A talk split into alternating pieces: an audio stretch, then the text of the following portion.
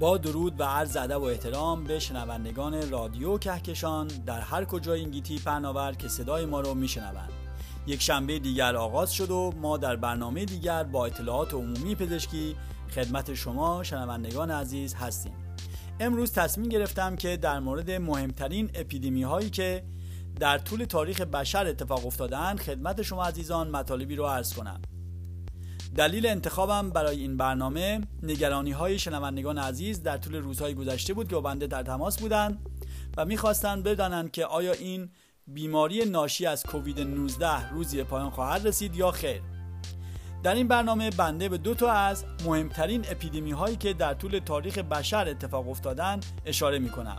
یکی از اونها طاعون سیاه یا مرگ سیاه هستش که در اواسط قرن 14 میلادی در نقطه‌ای از آسیا آغاز شد و به عنوان یکی از مرگبارترین بیماری‌های همگیر در تاریخ جهان به ثبت رسیده. بیماری طاعون سیاه در سال 1347 میلادی به شبه جزیره کریمه رسید و عامل بیماری باکتری کوچکی است که بر روی بدن کک و کک‌هایی که بر روی بدن موش لابلای موها زندگی می‌کنند. این بیماری توانست که به سرعت به نقاطی از اروپا و شمال آفریقا منتقل بشه و شیوع این بیماری توانست 1/3 تا 2/3 جمعیت اروپا رو در آن زمان که به نظر میاد حدود 75 میلیون تا 200 میلیون نفر باشه رو از بین ببره، اگرچه شیوعهای مکرر دیگری هم از این بیماری بعدها به وجود اومد، اما نهایتاً بشر توانست که بیماری طاعون سیاه رو تحت کنترل در بیاره. این بیماری با حفظ فاصله اجتماعی و قرنطینه و همچنین ایزوله کردن بیماران نهایتاً تحت کنترل درآمد و از بین رفت. بیماری دیگری که بسیار مشابه به کووید 19 هستش، آنفلانزای اسپانیایی یا آنفلانزای سال 1918 هستش و این بیماری از نظر شیوع بسیار شباهت دارد به بیماری کووید 19 و همزمان بود با جنگ جهانی اول. این بیماری به آنفلانزای اسپانیایی شهرت دارد زیرا که تنها ژورنالیست ها و روزنامه‌نگاران اسپانیایی بودند که مطالب آن را سانسور نمی‌کردند و آنها را منتشر می‌کردند. بیماری آنفلانزای 1918 یا آنفلانزای اسپانیایی 100 میلیون نفر را نابود کرد و از بین برد. نهایتاً این بیماری نیز تحت کنترل درآمد و بشر تونست که بر این مشکل بزرگ علی‌رغم جنگ جهانی اول فائق آید و پیروز شود. لذا شنوندگان عزیز نبایستی نگران باشند که بیماری کووید 19 نیز باعث ایجاد مشکل خواهد شد.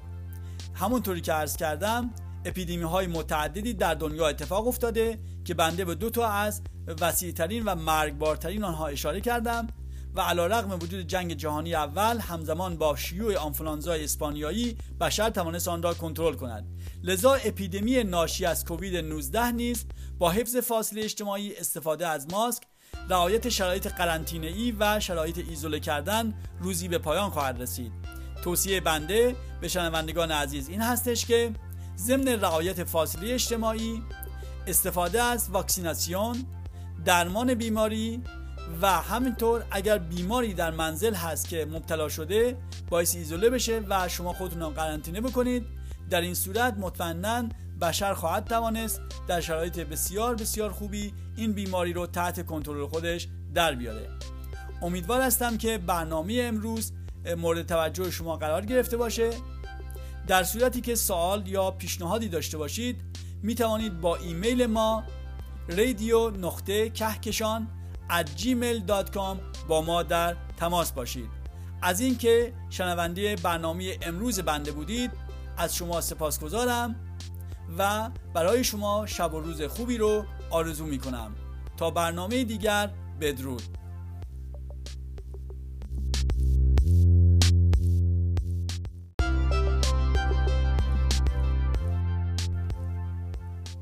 با درود و عرض ادب و احترام حضور شنوندگان رادیو کهکشان، امیدوارم در هر کجای این گیتی پهناور صدای ما رو میشنوید لبی خندان، تنی سالم و دلی آرام داشته باشید.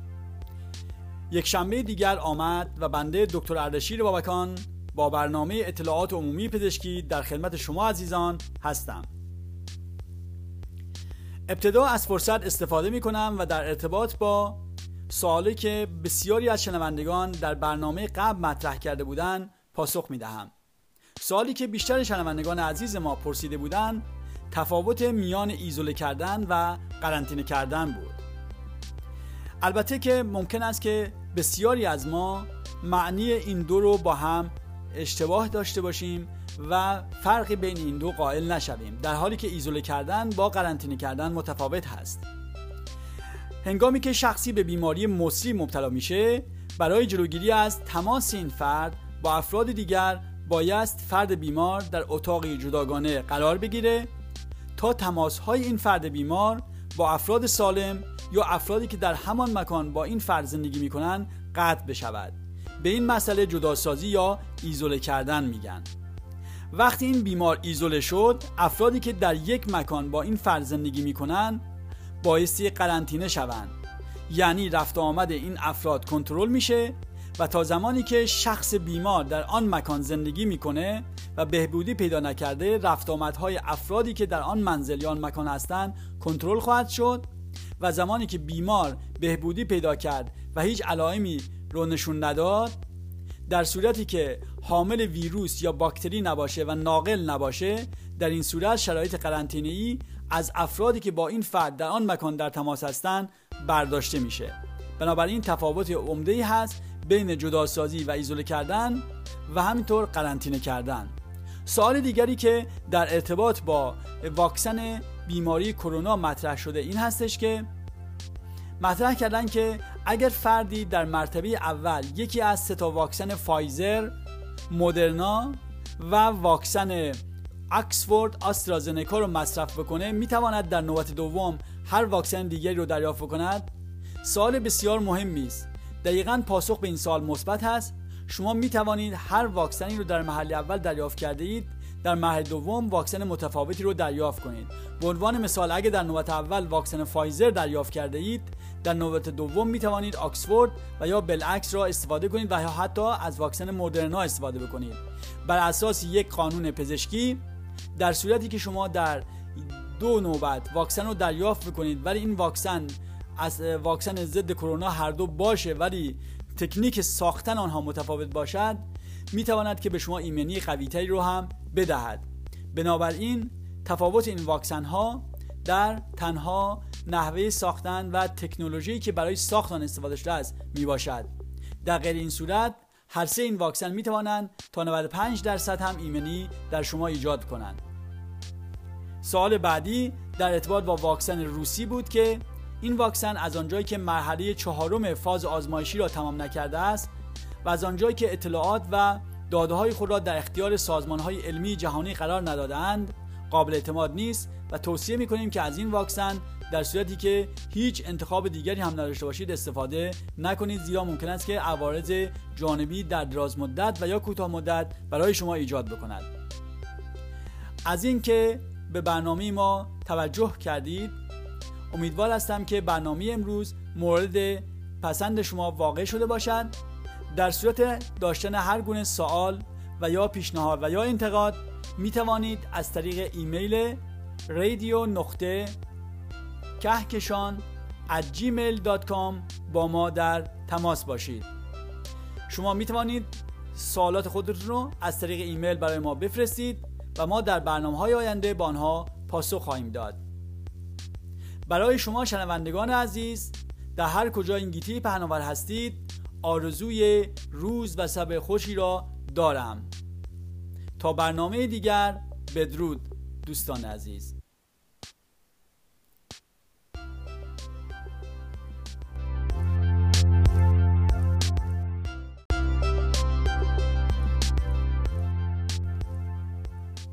با درود و عرض ادب و احترام حضور شنوندگان رادیو کهکشان، امیدوارم در هر کجای این گیتی پهناور صدای ما را میشنوید لبی خندان، تنی سالم و دلی آرام داشته باشید. یک شنبه دیگر آمد و بنده دکتر اردشیر بابکان با برنامه اطلاعات عمومی پزشکی در خدمت شما عزیزان هستم. ابتدا از فرصت استفاده می کنم و در ارتباط با سوالی که بسیاری از شنوندگان در برنامه قبل مطرح کرده بودند پاسخ میدهم. سوالی که بیشتر شنوندگان عزیز ما پرسیده بودند تفاوت میان ایزوله کردن و قرنطینه کردن بود. البته که ممکن است که بسیاری از ما معنی این دو رو با هم اشتباه داشته باشیم و فرقی بین این دو قائل نشویم، در حالی که ایزوله کردن با قرنطینه کردن متفاوت هست. هنگامی که شخصی به بیماری مصری مبتلا میشه، برای جلوگیری از تماس این فرد با افراد دیگر بایست فرد بیمار در اتاقی جداگانه قرار بگیره تا تماس‌های این فرد بیمار با افراد سالم یا افرادی که در همان مکان با این فرد زندگی می‌کنند قطع بشود. به این مسئله جداسازی یا ایزوله کردن میگن. وقتی این بیمار ایزوله شد، افرادی که در یک مکان با این فرد زندگی می‌کنند بایستی قرنطینه شوند.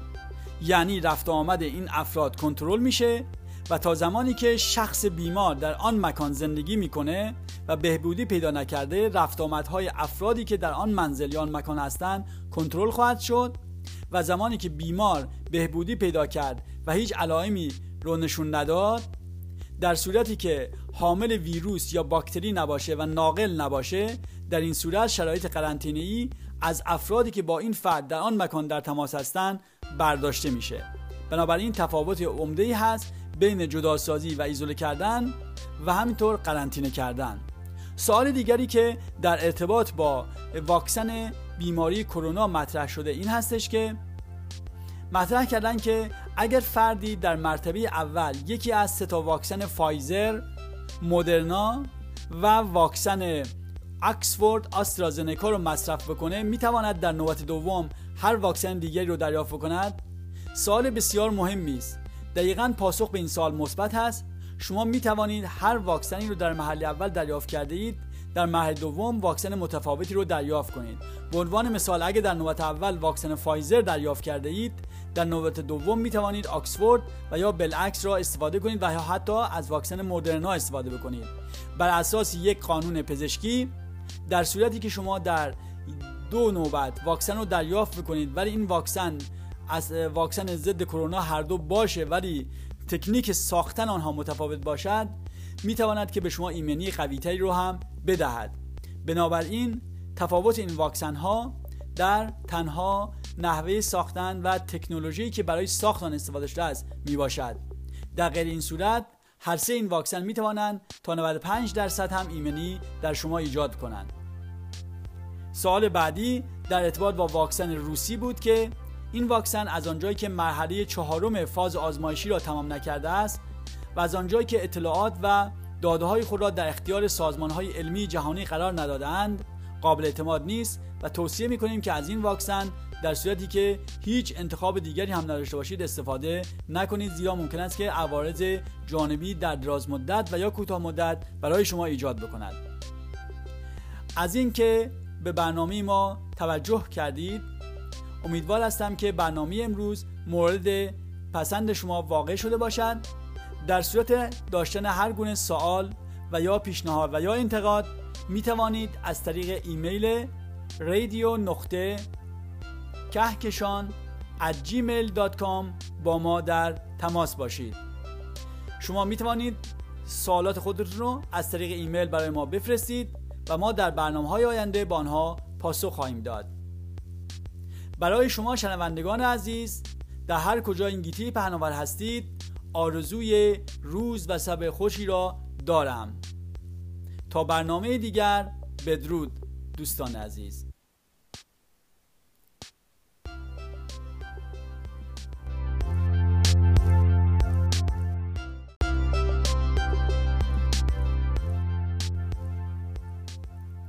با درود و عرض ادب به شنوندگان رادیو کهکشان، امیدوارم در هر کجای این گیتی پهناور که صدای مرا میشنوید دلی آرام و لبی خندان داشته باشید.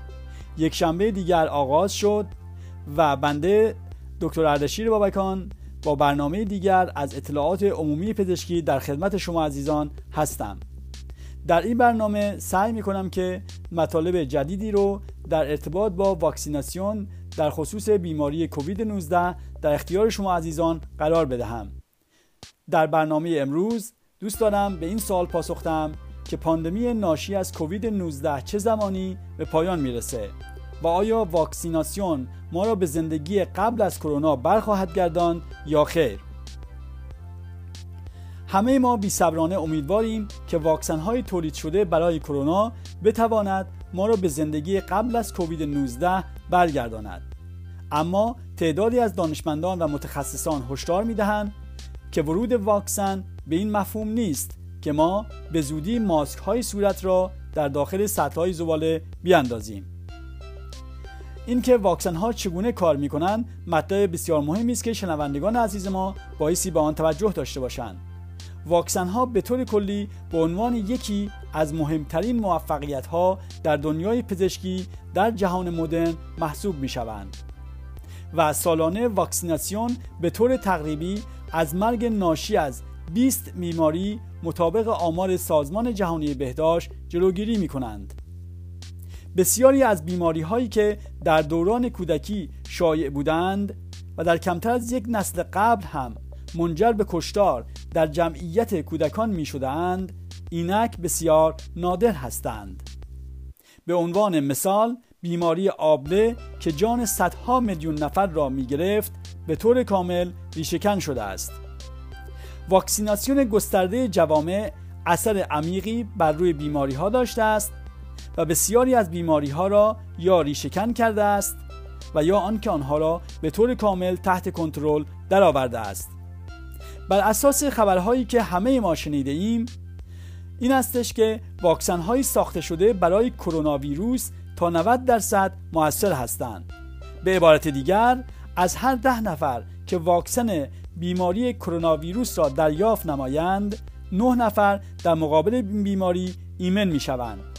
پس انتظار می‌رود که به زودی به زندگی نرمال و به زندگی قبل از شیوع پاندمی کووید 19 برگردیم.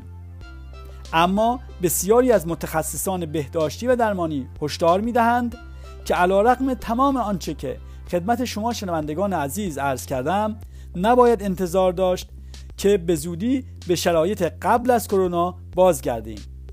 در همین زمینه، رئیس سازمان جهانی بهداشت نیز اعلام و هشدار داده است که یک واکسن یا واکسیناسیون به تنهایی نمی‌تواند یک پاندمی را به راحتی به پایان برساند. بر اساس برخی از تحقیقات انجام شده، انتظار می رود که با توجه به حجم بالای واکسیناسیون مورد نیاز در کشورهای مختلف، ممکن است که تا 2 سال آینده ما زمان نیاز داشته باشیم تا به زندگی نرمال قبل از بیماری کرونا ویروس برگردیم. اما این موضوع در کشورهایی که از تکنولوژی بالاتری برخوردار هستند و از کشورهای ثروتمند دنیا نیز محسوب می شوند، احتمالاً سریعتر به وقوع خواهد پیوست. به عبارت دیگر، کشورهای ثروتمند به دلیل واکسیناسیون گسترده احتمال آنکه به زندگی قبل از کرونا ویروس زودتر بازگردند برای آنها بیشتر و زودتر میسر خواهد بود.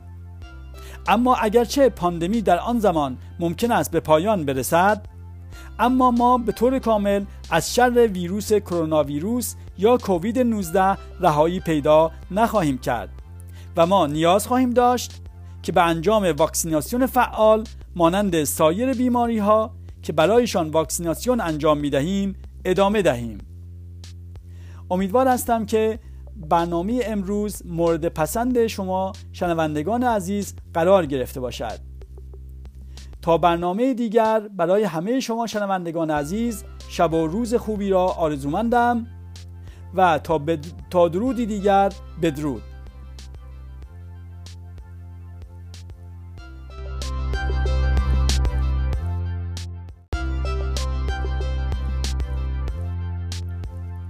با عرض ادب و احترام خدمت شنوندگان رادیو کهکشان در هر کجای این گیتی پهناور که صدای مرا میشنوید، آرزو میکنم دلی شاد و لبی خندان داشته باشید. اردشیر بابکان هستم، متخصص میکروب شناسی پزشکی. در برنامه دیگر از اطلاعات پزشکی در خدمت شما شنوندگان عزیز هستم. در این برنامه تصمیم دارم در مورد شبهه‌ها و تردیدهایی که در مورد بیماری کرونا ایجاد شده است، به ویژه در مورد سوش جدید انگلیسی، اطلاعاتی رو خدمت شما شنوندگان عزیز عرض کنم. در این برنامه ابتدا تلاش می‌کنم تا در مورد کرونا ویروس ها صحبت کنم. کرونا ویروس ها خانواده بزرگی از ویروس ها هستند که قادر به ایجاد بیماری از اشکال خفیف تا متوسط در دستگاه تنفسی می باشند، دقیقاً مانند بیماری سرماخوردگی. اما 3 کرونا ویروس جدیدی که از مخازن حیوانی در 2 دهه گذشته منشأ گرفتند، قادر به ایجاد بیماری جدی و کشنده و حتی مرگ در انسان‌ها می باشند. بیش از چند صد گونه از کرونا ویروس‌ها وجود دارند که اغلب آنها در میان حیوانات چون شترها، خفاش‌ها، گربه‌ها و خوک‌ها در حال گردش هستند و گاهی از این حیوانات به انسان‌ها هم انتقال پیدا می‌کنند و منجر به ایجاد بیماری در انسان‌ها می‌گردند. 4 گونه از 7 گونه کرونا ویروسی که تاکنون شناخته شده‌اند قادر به ایجاد بیماری خفیف تا متوسط در انسان‌ها هستند و 3 تا دیگر از آنها نیز قادر به ایجاد بیماری شدید و جدی منجر به مرگ در انسان‌ها می‌شوند. یکی از این ویروس‌ها کرونا ویروس و نوع سارس هست که در نوامبر 2002 ابتدا گزارش گردید و سبب بیماری حاد تنفسی سارس می شود. این ویروس در سال 2004 به تدریج کاهش پیدا کرد و ناپدید شد. ویروس کرونا دیگر سارس ویروس مرس هست که ایجاد بیماری تنفسی مرس یا سندروم تنفسی حاد خاورمیانه‌ای می کند و از مخازن حیوانی چون شترها به انسان انتقال پیدا می کند. بیماری مرس نخستین بار در ماه سپتامبر 2012 گزارش گردید و سبب ایجاد موارد تکگیر و یا همه‌گیری فقط در برخی از نقاط دنیا شد، اما به هیچ عنوان بیماری جهانی نگردید. اما سومین ویروس کرونا ویروسی است به نام ویروس سارس 2 یا همان کووید 19 است که نخستین بار در چین و در ووهان و در سال 2019 در ماه دسامبر گزارش گردید و سپس توسط سازمان جهانی بهداشت به عنوان یک بیماری که در سطح جهان گسترده شده است به عنوان یک پاندمی در 11 مارس 2020 اعلام گردید. به دلیل تجربیات خوبی که متخصصین علوم بهداشتی و ویروس شناسی در ارتباط با کرونا ویروس های قبلی همچون مرس و سارس داشتند، قادر بودند که با سرعت نسبتاً خوبی کیت های تشخیصی برای این بیماری آماده کنند و همچنین به ساختن واکسن اقدام نمایند. در حال حاضر پروژه های متعددی در سرتاسر دنیا در جهت ساختن دارو، واکسن و تحقیقات زیادی در خصوص چگونگی انتقال بیماری و منشأ بیماری در حال جریان است. اما در مورد متاسیون ویروس ها، به طور کلی ویروس ها دائما در حال متاسیون هستند و بدین ترتیب گونه ها و یا واریانت های جدیدی را در طی یک چرخه زمانی ایجاد می کنند. البته خیلی وقتها این گونه های جدید مدت زمان زیادی باقی نمی مانند و به زودی ناپدید می شوند. در خصوص ویروس کووید 19 چندین سوش یا واریانت جدید در سطح دنیا در طی مدت 1 سال گذشته که از شروع پاندمی میگذره گزارش شده که یکی از آنها همان سوش یا واریانت معروف به واریانت انگلیسی است. البته در سایر نقاط دنیا چون آفریقای جنوبی یا آمریکا هم انواع جهش‌یافتی از کووید 19 گزارش گردیده. سوش یا واریانت انگلیسی در پاییز 2020 گزارش شد که این واریانت یا گونه جدید نسبت به کرونا ویروس اولیه یا همان کووید 19 سرعت انتشارش سریعتر است. این گونه انگلیسی دانشمندان گمان می‌کنند که میزان مرگ و میر ناشی از آن ممکن است نسبت به گونه اصلی بیشتر باشد که این مسئله تا این تاریخ 22 فوریه 2021 تایید نشده است. گونه انگلیسی البته در سایر کشورها هم دیده شده است. به عنوان مثال در دسامبر 2020 در آمریکا هم گزارش شد. سوش جدید دیگر نوع آفریقای جنوبی است که در اکتبر 2020 گزارش شد و سپس در ژانویه 2021 در آمریکا هم گزارش گردید. واریانت جدید دیگر از کووید 19 در برزیل هم گزارش گردیده. به نظر می رسد که سه واریانتی رو که خدمت شما شنوندگان عزیز رادیو کهکشان عرض کردم، هر سه از سرعت انتشار بیشتری برخوردار باشند. البته همان گونه که ما میدونیم مسئله جهش یا موتاسیون در میکروارگانیسم‌ها از جمله ویروس‌ها امری عادی است و همواره در حال اتفاق افتادن است و ویروس کووید 19 هم از آن استثنایی نداره. واکسن‌های ساخته شده بر علیه کرونا ویروس یا کووید 19 مانند واکسن فایزر، مدرنا و آسترازنکا یا همان واکسن آکسفورد تاکنون به خوبی عمل کردند و از ماه اکتبر 2020 که واکسیناسیون اولین بار در انگلستان در سطح جهان آغاز گردید، تاکنون در این کشور بیش از 18 میلیون نفر این واکسن ها را دریافت کردند و نتایج نشان می‌دهند که واکسیناسیون موفقیت‌آمیز بوده و توانسته به خوبی از سرعت انتشار بیماری بکاهد. لذا متخصصین بهداشت و درمان انگلستان حدس می‌زنند تا اوایل تابستان سال میلادی جاری بیماری تحت کنترل در خواهد آمد و تمامی شرایط قرنطینه‌ای نیز در تابستان امسال برداشته خواهد شد. این مورد را نیز تأکید کنم که بر اساس تحقیقات انجام شده استفاده از واکسن‌های فایزر، مدرنا و آکسفورد آسترازنکا که به تولید آنتیبادی در بدن کمک می‌کنند، در حال حاضر قادر هستند که بدن ما را بر علیه ویروس‌های جهش‌یافته انگلیسی، آفریقای جنوبی و برزیلی نیز محافظت نمایند و شایعات مربوط به اینکه این واکسن‌ها بر علیه ویروس‌های جدید جهش‌یافته بی اثر هستند به هیچ عنوان قابل قبول نمی‌باشند.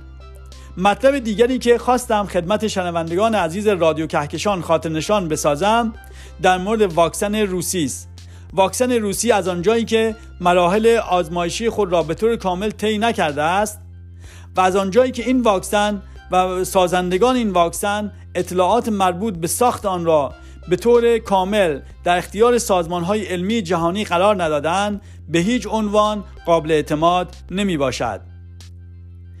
برنامه امروز بنده در همین جا به پایان میرسد. در صورتی که شنوندگان عزیز رادیو کهکشان سوالی در خصوص این برنامه دارند، میتوانند که با ایمیل radio.kahkashan@gmail.com با ما در تماس باشند و یا میتوانید با واتساپ 2044-7707-537 در تماس باشید. شما می توانید ما را از طریق اینترنت و از طریق توییتر و همچنین اینستاگرام دنبال کنید. برای شما عزیزان در هر کجای دنیا که هستید شب و روز خوبی را آرزو می کنم و تا درودی دیگر بدرود.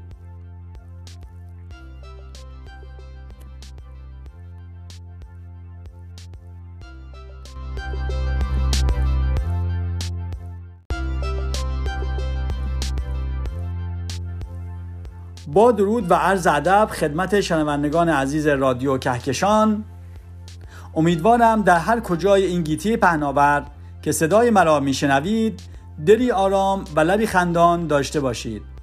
اردشیر بابکان هستم، متخصص میکروب شناسی پزشکی، شاغل به کار در بیمارستان‌های لندن.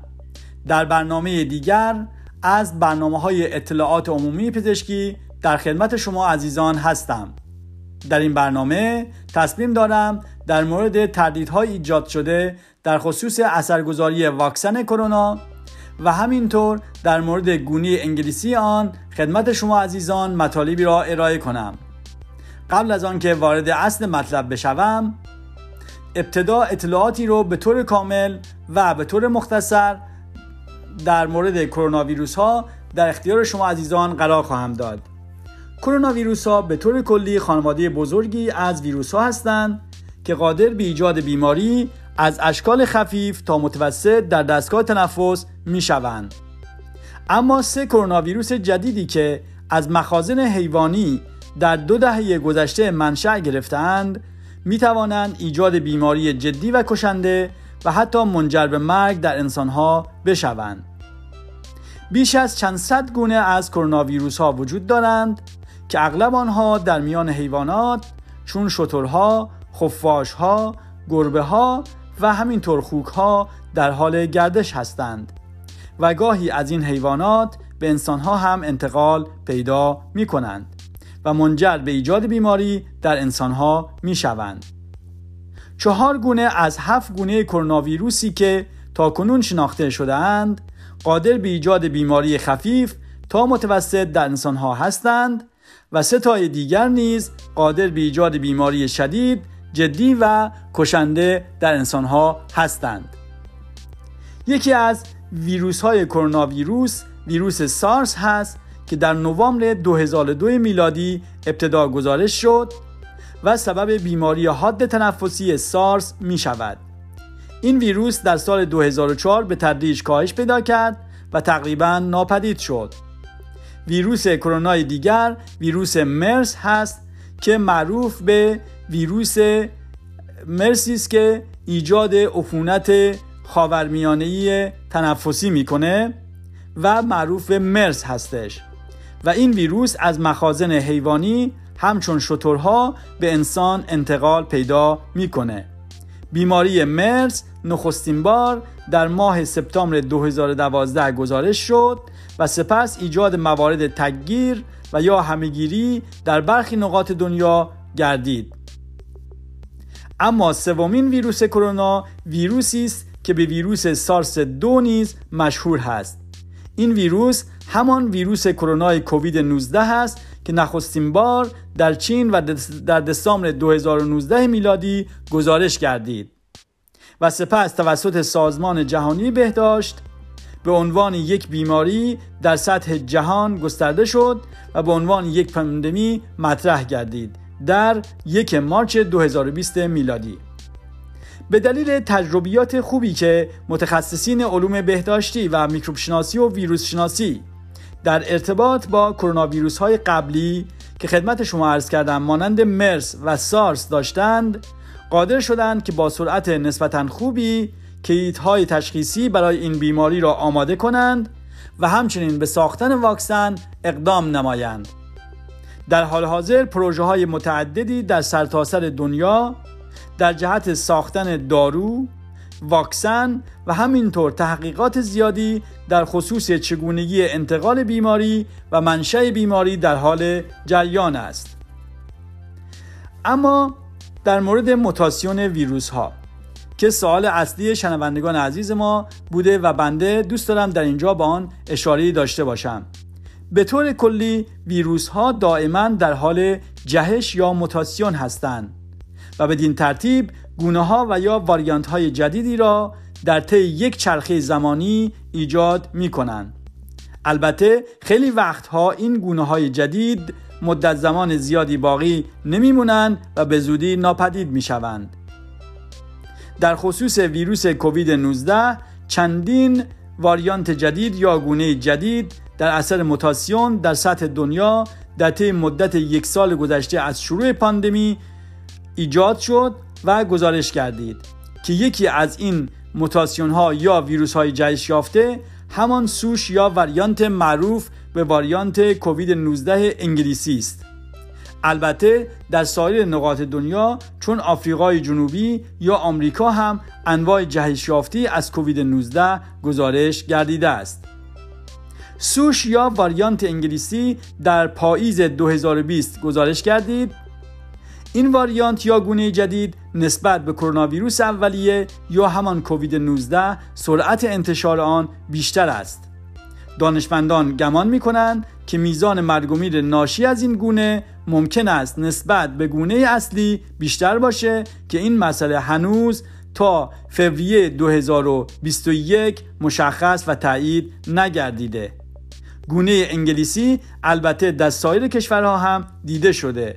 به عنوان نمونه در دسامبر 2020 در آمریکا هم گزارش شد.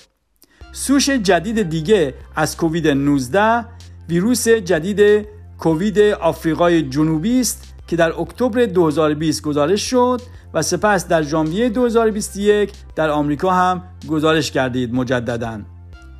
و همینطور گونه جدید دیگر از ویروس کووید 19 در برزیل گزارش شده.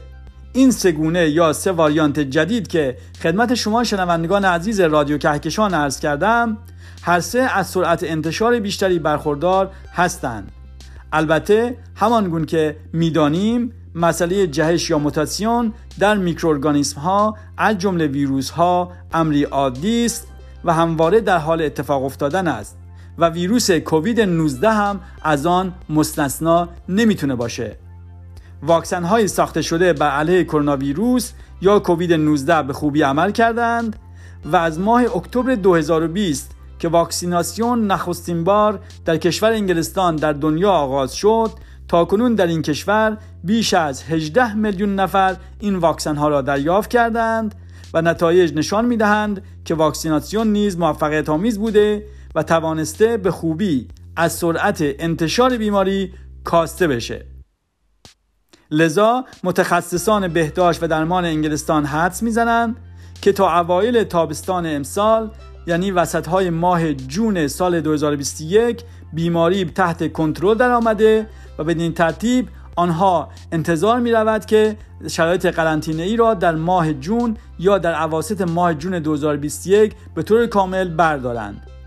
این مورد را نیز تأکید می‌کنم که بر اساس تحقیقات انجام شده استفاده از واکسن‌های فایزر، مدرنا، آکسفورد آسترازنکا که به تولید آنتیبادی در بدن کمک می‌نمایند و بدن را ایمن می‌کنند در حال حاضر قادر هستند که بدن ما را بر علیه تمام ویروس‌های کووید 19 از جمله نوع جهش‌یافته انگلیسی، نوع جهش‌یافته آفریقای جنوبی و نوع جهش‌یافته برزیلی نیز ایمن و محافظت کند. لذا شایعات مربوط به این که این واکسن ها بر علیه این ویروس های جدید انگلیسی، آفریقایی و یا برزیلی مؤثر نیستند به هیچ عنوان صحت نداشته و قابل قبول نمی باشند. شنوندگان عزیز رادیو کهکشان، برنامه بنده در اینجا به پایان می رسد. امیدوارم که برنامه امروز مورد پسند و استفاده شما قرار گرفته باشد. در صورت داشتن هر گونه سوال، پیشنهاد و یا انتقاد در خصوص برنامه‌های ما با ایمیل radio_kahkashan@gmail.com و یا از طریق شماره واتساپ 2044 7707 530 700 با ما در تماس باشید. خوشحال خواهیم شد تا از نظرات شما استفاده بکنیم. در اینجا بنده با آرزوی روز و شبی خوش برای تمام شنوندگان عزیز تا برنامه دیگر و تا درودی دیگر بدرود.